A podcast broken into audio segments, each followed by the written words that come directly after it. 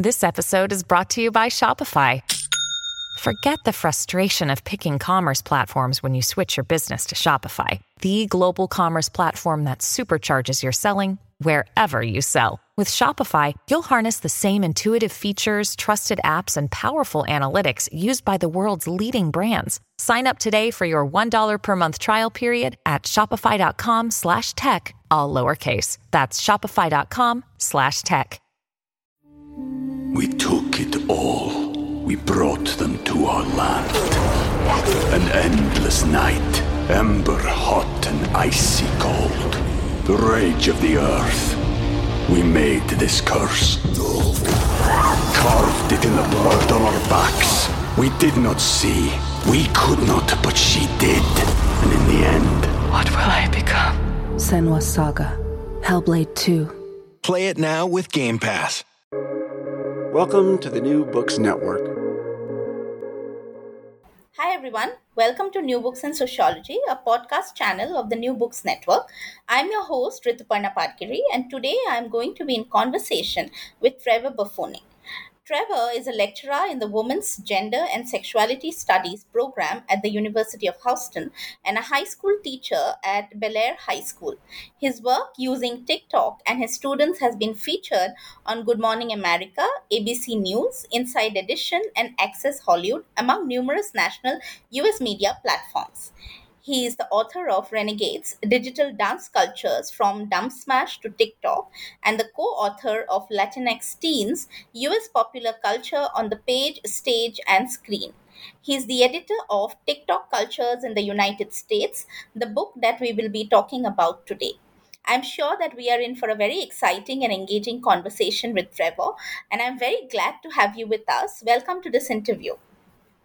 Thank you for having me. I'm really excited to be here. Yeah, so uh, just to uh, roll the conversation ahead, could you talk a little bit about your inspiration behind writing what this, uh, you know, this fascinating book?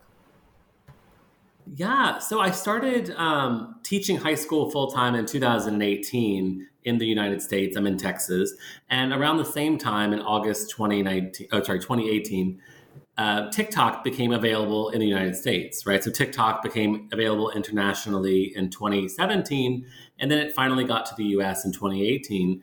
And I immediately began seeing my students making TikToks, right? Which in 2018 was very strange. Um, it felt like something in a movie, right? Like teenagers would put the phone down and they would all do these highly choreographed dances together, right?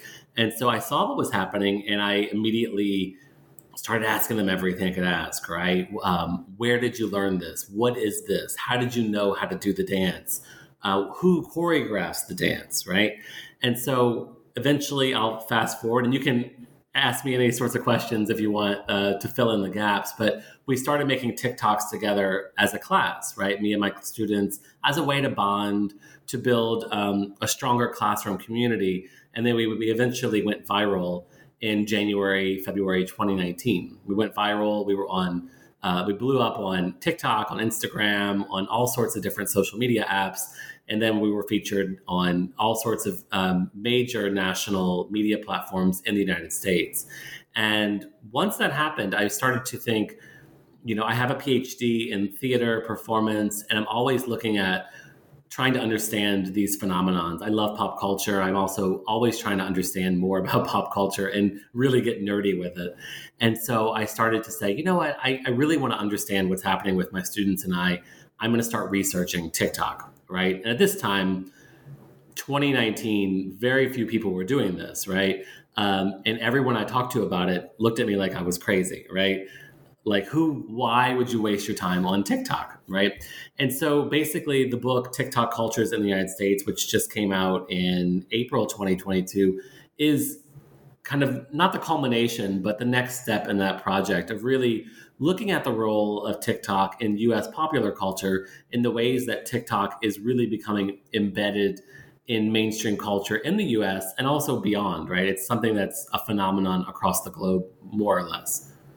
Right. So you mentioned making TikTok videos with your class and, you know, it becoming viral. So could you just talk a little bit about that experience? I'm very, very intrigued to know.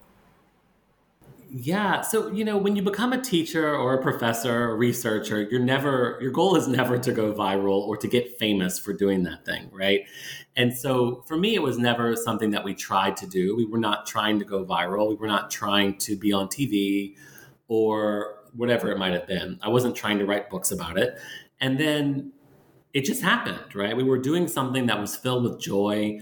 Uh, we were doing something that really took our mind off of you know the stress of school or the stress of family and friendships like you know all the hard things about being a teenager and also about being a teacher um, it was a way to really relieve that stress and have fun and bring fun back to the classroom and so we were doing it for months before we went viral and again we never talked about going viral we never it was never a goal we had right um, but at the time you have to you know imagine this was the time before you know in 2020 adults got on tiktok in waves, right? Now TikTok features all sorts of demographics, right? All sorts of age ranges. But in 2018, 2019, it was still very much a teenager space, at least in the United States and for much of the world as well.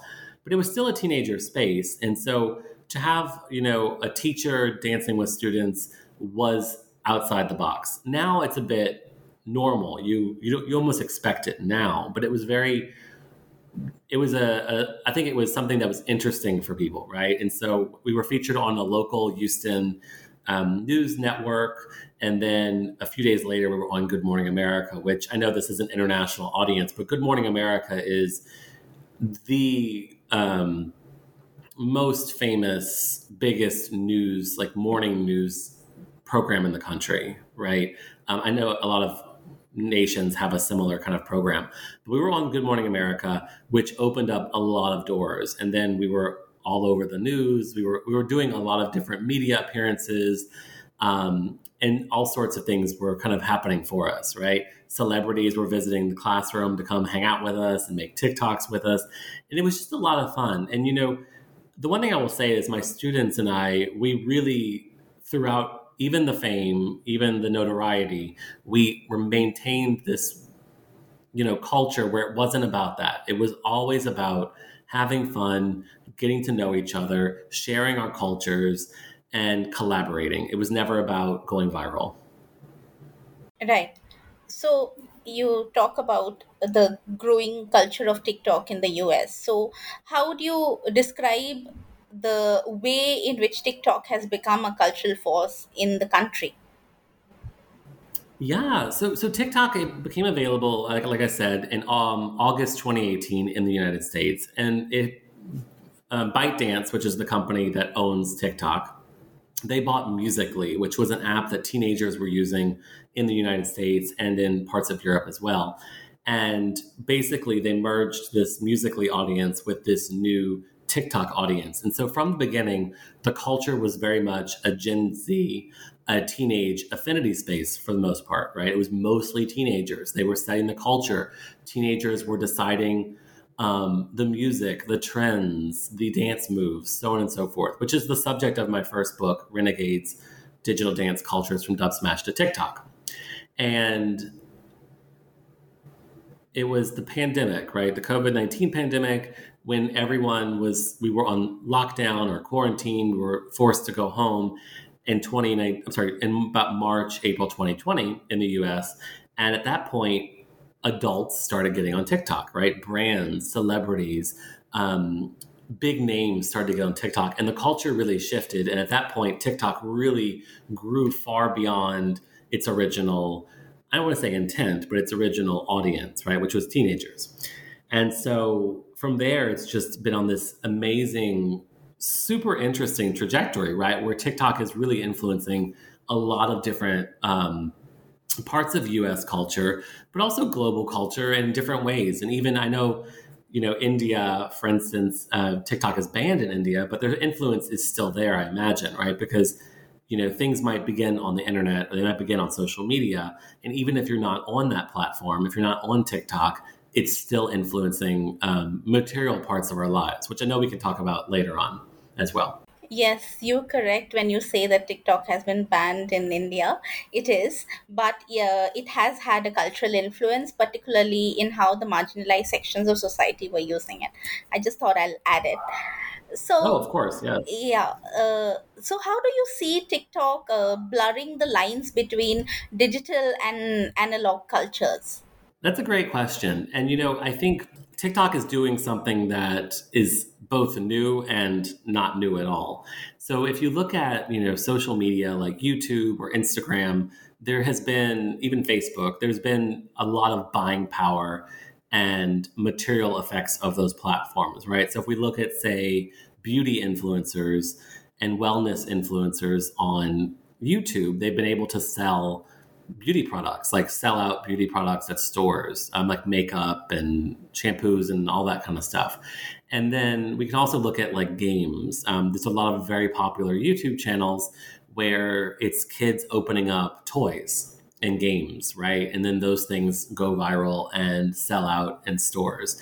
And so you see the same thing happening at a much higher rate on TikTok, right? Where TikTok is quite literally influencing the way we buy, the way we spend money, um, the music we listen to. So I'll just point to a few examples. Um, in the, the uh, for the music, for instance, uh, music is the most visible example of this, or most sonic example of this, I should say.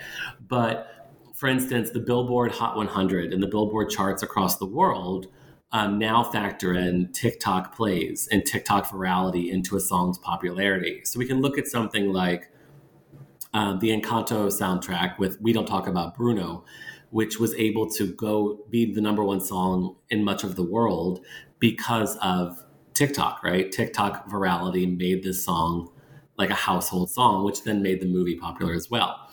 Um, and we're seeing that basically any popular song is attached to a TikTok trend or a TikTok um, being like an audio meme on TikTok. We can also look at you know things like um, recipes. Recipes are really big, or like trying new foods are really big on TikTok. And so, for instance, um, if you go into a grocery store, a, mar- a supermarket in the U.S., you'll see as seen on TikTok sections, right? So, say there's a recipe this week that's cinnamon rolls. Cinnamon rolls are really big right now on TikTok in the US. And so you can't buy cinnamon rolls, right? Or the store will have a certain section that has all the ingredients together and it's like, make the famous TikTok cinnamon rolls. Um, and so they're tr- the, the supermarkets, the the bookstores with BookTok, popular books on BookTok, the music stores. I'm not sure that we have music stores anymore, but you know, they are all aware of the buying power and they're trying to make it more um, easier for the consumer to purchase these things they're seeing on TikTok, right? So the lines are blurring a bit. And this is when I say like the effects of TikTok on people that are not on TikTok, it's still something that's there, right? Because even if you are not on the internet at all, if you walk into a bookstore and the first thing you see is, as seen on BookTok, these are popular books, it's telling people these are books I should read to be a part of this cultural moment, to be culturally literate, um, to be able to have these conversations, even if I'm not on the social media platform itself. Hmm, right. So you call TikTok a formal innovation. Uh, could you please explain what you mean by that? Yeah, I love that. And you know, it's something that I think I think you and I get, but a lot of casual uh, people who are not studying TikTok or who are not um, scholars might might overlook. But you know, a lot of the criticism of TikTok is, oh, it's just this silly app. It's it's just it's just TikTok. I'm using air quotes. It's just TikTok. It doesn't matter. It's not important. It's um, it's just teenagers. It's a silly place for teenagers to do silly things. But behind that, it's actually something that is very structured and it is this formal innovation in that there are social mores and there are like ethics and co- codes of conduct and processes that you know make things go viral or make things part of the culture right um, in a very formal way so you know i don't think most people realize that but i think it's something that people who study tiktok or who study social media especially as it relates to to human interaction and and culture making, I think we get that, right? There is a lot of formality to this thing that seems incredibly informal. Hmm. Right. Uh, again, a related question because we are talking about it. Uh, how would you see the relationship between TikTok and the public in the context of the US? Yeah, so I think I've I mean I've spoke to that a little bit, but I'll, I'll add on a bit with BookTok. So BookTok is the subculture of TikTok dedicated to reading and books. So you know before we had Bookstagram on Instagram and BookTube on YouTube, and those things still are are thriving, right? But BookTok has taken this to another level. So for instance, if you walk into a Barnes and Noble, which is the the major bookstore in the U.S. Um, or if you go to a comparable place in Canada or Spain or wherever, um, you'll see as seen on BookTok tables, right? With all of these books that are trending books on BookTok. These books also tend to be bestsellers, right? On the New York Times bestseller list, right? Because people see them in TikTok, on TikTok, and then they have to read them to be able to be a part of that community and to be able to understand what's going on. The more viral a book gets, the more people feel the need to read it, right? To be a part of that community, to either buy the book or go to a library and check out the book. And so, you know, you're seeing this become embedded in certain communities, right? Um, so, BookTok is one example. And also, you know, we can look at the way that, you know, the Kelly Clarkson show. So, Kelly Clarkson, the singer, has a very popular daytime program in the United States, like a talk show. And last week for Pride Month, she had um, some queer TikTokers, and one of them was a BookToker, Kevin Norman. And he talked about his favorite queer books, right? So you see this thing, this person who creates BookTok content, who then goes viral for doing BookTok and then ends up on the Kelly Clarkson show, where he is, which I believe is, um, I don't know the network, but it doesn't matter. It's one of the major networks in the United States, where he's talking about popular BookTok books on national television on a program far removed from TikTok, right? So then people who are not on TikTok, maybe um, older people, people that don't do social media, they see this and then they are aware of what's going on on TikTok and they might go buy those books, they might go tell someone about those books, so on and so forth. So you see these material effects of TikTok in places that are far removed from TikTok, seemingly. Right. So, uh, again, when I'm talking about the public, I also have to ask you about race. And of course, the question of race has been in the limelight in the US in the contemporary times. So, uh, do you think race gets represented in TikTok or is it predominantly a white space? Yeah, so that's something I write about in most of my work on TikTok, and it's in my book Renegades, and also in the you know TikTok cultures in the U.S. I really I talk about this a lot as TikTok being a white space. And when I say white space, and I, am aware that this app is a Chinese owned, uh, Chinese originated app, and it's used all over the world in places that are not white, right? Um, even I mean, population wise, right? But when I say this, what I'm really getting at is not just the demographics, like white people, but also white as a construct, right? white as a structure, right? So if we look at TikTok, we know at this point, we know that TikTok has actively shadow banned or suppressed content by disabled people, by people that are darker skinned, by people that are non normative, um, by people that are less attractive. Um, I'm using air quotes when I say less attractive. Um, according to Western, like Eurocentric beauty standards, right? And so TikTok suppresses that sort of content and it privileges content made by people that fit into that Western Eurocentric beauty standard, right? So we can look at people like Charli D'Amelio, who who was the most followed account on TikTok for years, and I believe last week or two weeks ago she became the second most followed. And we can look at how Charli D'Amelio will do a dance challenge, right? So, for instance, my book Renegades I t- talk about the Renegade Dance Challenge, which is has been the most famous, popular TikTok dance challenge in the four years of TikTok. And so Charli D'Amelio does this dance that's created by a black teen, Jalaiah Harmon, a black teenage girl in Atlanta, Georgia, in the US. And Charli D'Amelio goes viral and her account really grows, and she becomes associated with this incredibly popular dance. And um, at the same time, as Charli D'Amelio grows, we have this black teenage girl who does not get the fame, does not get the notoriety, does not get the followers, the brand deals, so on and so forth.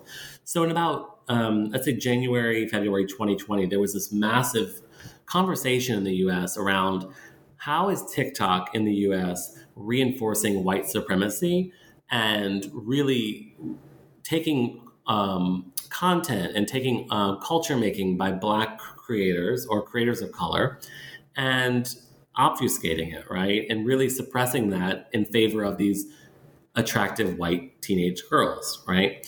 And so it became this really big conversation on TikTok around the, the Renegade Dance Challenge. Eventually, Jalaiah Harmon was given credit and a lot of the wrongs were righted. And that's what I write about in Renegades in the book. Um, and then, of course, in 2020 in the US, we had a massive cultural moment, right, with the uh, murders of George Floyd and Breonna Taylor, Ahmaud Arbery, and this question of police brutality and white supremacy happening in the US, which was was there was another added layer, right, that had happened at the height, I guess we could say, or arguably the height, of, or the onset, I should say, of the COVID 19 pandemic, right? So you have these massive protests happening throughout the US. And so race has been something that, even though you would say, oh, it's not a part of TikTok, it is very much baked into TikTok, right? Safiya Noble in her book, Algorithms of Oppression, and also Ruha Benjamin in Race After Technology, they both talk about how, you know, algorithms are biased, right? The people that make algorithms code their bias into those algorithms, right? And that's something that we can very much see with TikTok. And even if we go back to to to China, which again, this this next part I'm not an expert on, but we can look at there's a lot of research on how China itself, like the Hollywood, the US Hollywood film industry, right? A lot of what is done there in privileging white actors and white stories reflects what the Chinese buying power is and what the Chinese market wants, right? So it's, it's all connected, right? Um, and I will say that TikTok is shifting, right? At least in the US, the culture is shifting to be more inclusive of people of color. So there are more initiatives to, to support Latinx creators, um, Latinx being people from Latin American descent in the US and also um, Black creators and so on and so forth. So there's money being put towards these communities, there's support being put towards these communities. And so the culture is shifting. But at the end of the day, the people that still have the buying power or the power on TikTok are often these white, young white people that fit into this Western Eurocentric beauty standard. Um, and I could go on about this for a long time. And, and if you read TikTok cultures in the United States, a lot of the chapters talk about this in different ways. And also, Renegades, uh, my first book, is really that's the through line of the book: is how has the work of Black people influenced TikTok, right? We took it all. We brought them to our land. An endless night, ember hot and icy cold the rage of the earth. We made this curse. Carved it in the blood on our backs. We did not see. We could not, but she did. And in the end... What will I become? Senua Saga. Hellblade 2. Play it now with Game Pass. Mm-hmm. Right, right. Yeah, it's very interesting to hear that. Uh, and apart from race, you also talk about gender and sexuality and the role that they play on the platform. So, how would you say that girlhood materializes on TikTok and, you know, gender and sexuality come into play? Yeah. So in TikTok cultures in the United States, there's a few chapters that really, there's a section of the book that looks at gender and sexuality. And um, one I'll highlight or there's a bunch, um, but uh, Shauna Pomerantz and Miriam Field, they have a chapter, and that's a mother daughter duo, right? And they have a chapter about how TikTok, and they've written several different things about this, but how TikTok gives them the playground to have these conversations about feminism and and teenage girlhood and how to really like what's happening in the world? What is the reality of life today for a teenage girl in in the united states or canada? And how might that be different than what the mother experienced when she was a teenage girl right? So tiktok gives them the conversation starter to have these larger conversations. So their work's really interesting. But also you know tiktok in my chapter in that book in tiktok cultures i write about whiteness and really how white teenage girls like Charli D'Amelio or Addison Rae, how they really dictate TikTok culture, right? Now, even though they have tremendous amount of power, it's intersectional, right? And there's still misogyny, right? These these young women who have tremendous power in the United States and, and beyond across the globe, they still deal with misogyny. They still deal with sexism, right? In a way that these white quote unquote TikTok boys don't deal with, right? Um, and then the book also talks about sexuality in a number of ways. So there's a chapter on trans TikTok and then queer TikTok globally speaking. And basically, what has happened on TikTok, and I think this is the thing that separates TikTok from Twitter and Facebook and um, YouTube and so on and so forth, is the way that TikTok really can create subcultures and sub communities.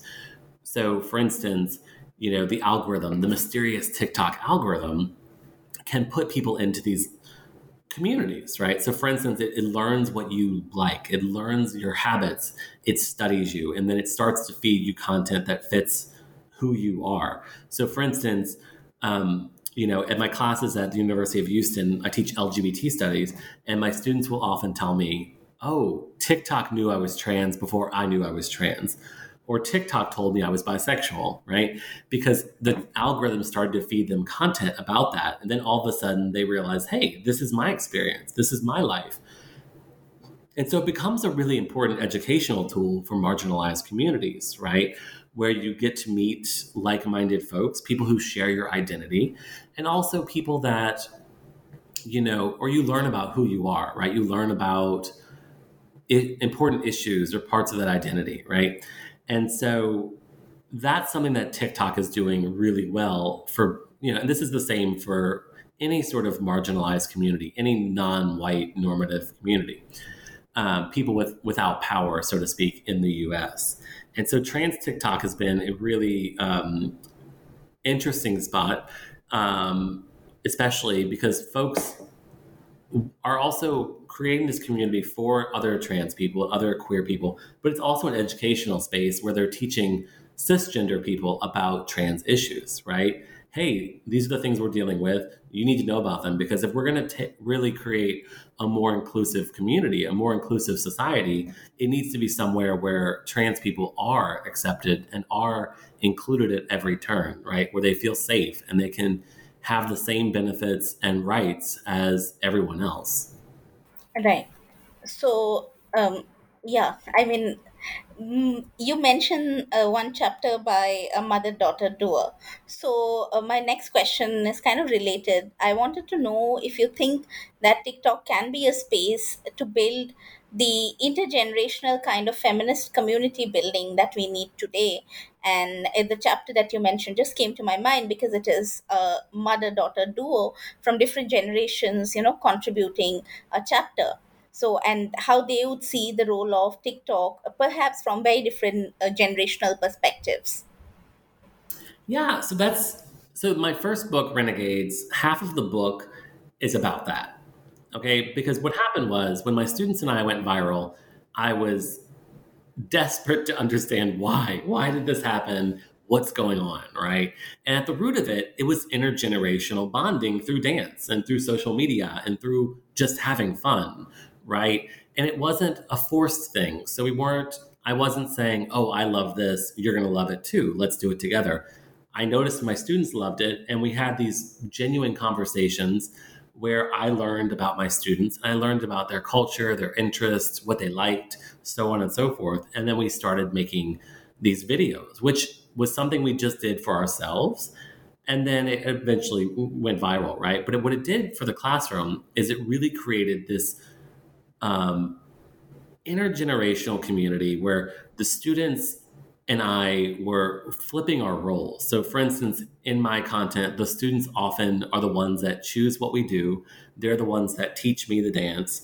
Um, and so they take on the role of teacher. I become the student. They learn leadership. Um, you know, uh, they take on a leadership role, and I take on a very passive role where I'm just doing what they tell me to do in the same way that traditionally teachers are telling the students what to do.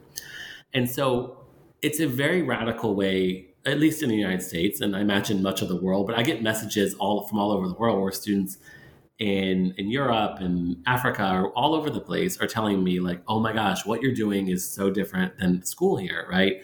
This is this would never happen in my country." Um, but what we're really doing is it's it's a feminist it's feminist work, right? We are removing hierarchies. We are all on the same playing field, all on the same level. Um, and we're using the culture of the most marginalized people in the group as well, right? That is dictating what we're doing. And so, in that chapter um, that Pomerantz and Fields wrote, the mother daughter duo, um, and their work is really great. It, uh, I would recommend everyone check out Shauna Pomerantz and Miriam Fields' work on TikTok. But they're talking about the same idea, right? Where the mother is not forcing the daughter to have the conversation on her terms. Instead, the mother is learning about the daughter's world, right? The mother is learning about what the daughter is watching, the conversations the daughter is having, the hashtags, the people she follows, so on and so forth. And that is where the conversation is starting, right? Oftentimes we look at it as elders, as we need to pass on our, our knowledge to younger people. But a lot of times to really create coalitions and community building, you have to listen to the younger people, right? Actively listen to them and respect them, right? To really push that conversation forward. And I find TikTok is really doing this in an interesting way. Um, so I write about that in my book. Shauna Pomerantz writes about it. But there, you know, there are other folks that are looking at it in different ways. Um, I don't know that we are there are that many of us studying this in a very formal way. But I think it's fascinating, and it's something that I think people don't initially see when they get on TikTok. Right. So, my last question uh, How do you think TikTok subcultures are different, if at all, from the ones on other social media networks such as Facebook, Twitter, or Instagram?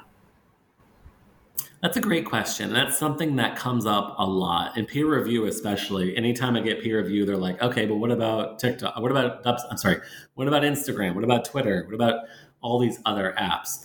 And I'll bring this back to the algorithm, right? So the algorithm on TikTok is the power of TikTok, right? And so, for instance, if I am a coffee lover, whatever that means, a coffee lover, um, and I want to find coffee content on Twitter, I have to actively go find it.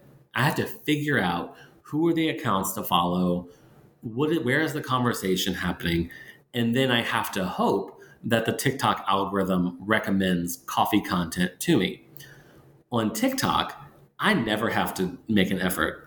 Um, all of us just based on what you like, what you interact with, the type of engagement you have with a video. And that means a number of things. It means how long you spend on a video, if you watch it more than once, if you like it, if you comment, if you save it, if you share it, if you download it. All of these different things influence the TikTok algorithm and tells it this is something I really, really don't like. This is something that I'm I'm okay with, and this is something I love. And when it sees that high engagement, it gives you more content by that creator and also content that is in that conversation, right? So that's how on TikTok, most people never search for what they're looking for, you know, what type of content they want to see. It just gives it to them. And then it creates these subcultures, subcommunities, right? So they can be very big communities, like BookTok is a big community. Um, and also things like like Black TikTok, Latinx TikTok, um, so on and so forth. Those are larger communities, but it could also be something very small, like BakingTok, where it's all content about baking, recipes, um, baking tips, so on and so forth. Or FrogTok. Frog talk is about frogs. Um, there's DracoTok. Draco Talk is about Draco Malfoy and from Harry Potter. So it's um, Tom Felton, the actor who played Draco, Draco Malfoy in the Harry Potter movies.